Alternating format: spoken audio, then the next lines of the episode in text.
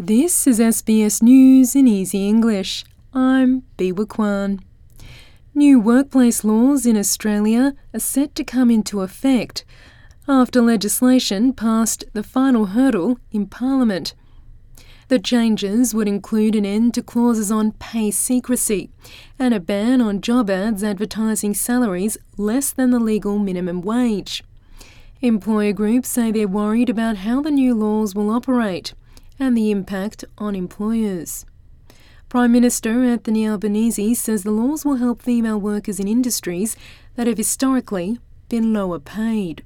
Today is a win for the heroes of the pandemic. Yeah. The cleaners, the disability workers, the aged care workers, the early childhood educators. Heroes of the pandemic and heroes each and every day. They got our thanks, but they deserve more than that. They deserve better conditions and they deserve better pay. This legislation will get that moving again. Australia's Foreign Minister Penny Wong and her New Zealand counterpart Nanaia Mahuta have progressed talks on citizenship and voting rights for New Zealanders in Australia. Senator Wong says the government is taking a common sense approach. We want to progress issues that affect the lives of those New Zealanders resident in Australia in ways that recognise our deep friendship uh, and uh, that apply common sense outcomes. And you know, that's what the Prime Minister said after his meeting with Prime Minister Ardern, uh, and we will work through those and uh, with New Zealand uh, as you'd expect. Sanna Marin has become the first Finnish Prime Minister to visit Australia. Addressing the Lowy Institute in Sydney, Miss Marin says she appreciates Australia's support in Finland's historic decision to seek NATO membership, triggered by Russia's invasion of Ukraine. She says countries need to work together to continue to weaken Russia's ability to wage war. We should continue to weaken Russia's ability to finance the war. We must make the sanctions more effective. Our focus should also be on closing the loopholes in current sanctions and cracking down the attempts to circumvent them. Here, too, we need partners like Australia. Finland has been an important transit country and tourist destination for Russians. We have therefore stopped issuing tourist visas to Russia's citizens. The rising cost of living is making the world's most expensive cities even costlier. Cities have been ranked in the Economist Intelligence Unit's Worldwide Cost of Living Survey. At the top of the list is Singapore, which has the world's highest transport prices, followed by New York as interest rates rise in the US. Last year's winner, Tel Aviv, is at number three.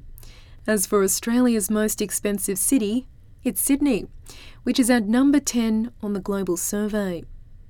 Almost a million stillbirths a year can be attributed to air pollution according to a new study published by UNICEF.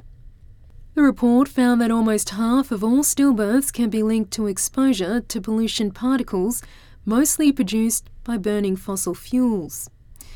The study is the first to assess the number of stillbirth deaths and includes 137 countries across Asia, Africa, and Latin America.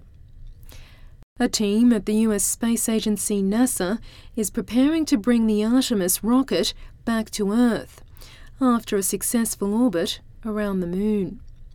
NASA Flight Director Zebulon Scoville says officials are preparing for the Orion capsule to perform what is called a distant retrograde burn. He says the space agency considers this flight a test run for the next moon flyby in 2024. This vehicle really needs to be thought of as a human, uh, a human craft that will take humanity to the moon uh, on Artemis 2 and 3 and subsequent missions. This is a ship that's going to take humans to explore the solar system and cislunar space, and we're just thrilled to be a part of it. And in football, Roberto Martinez has quit as coach of the Belgium national side after the team's early exit from the World Cup. Belgium, ranked second in the world, needed a win against Croatia to keep their hopes alive. But the game ended in a scoreless draw. Martinez revealed after the game he'd already made the decision before the World Cup to quit after the tournament. You've been listening to SBS News in Easy English.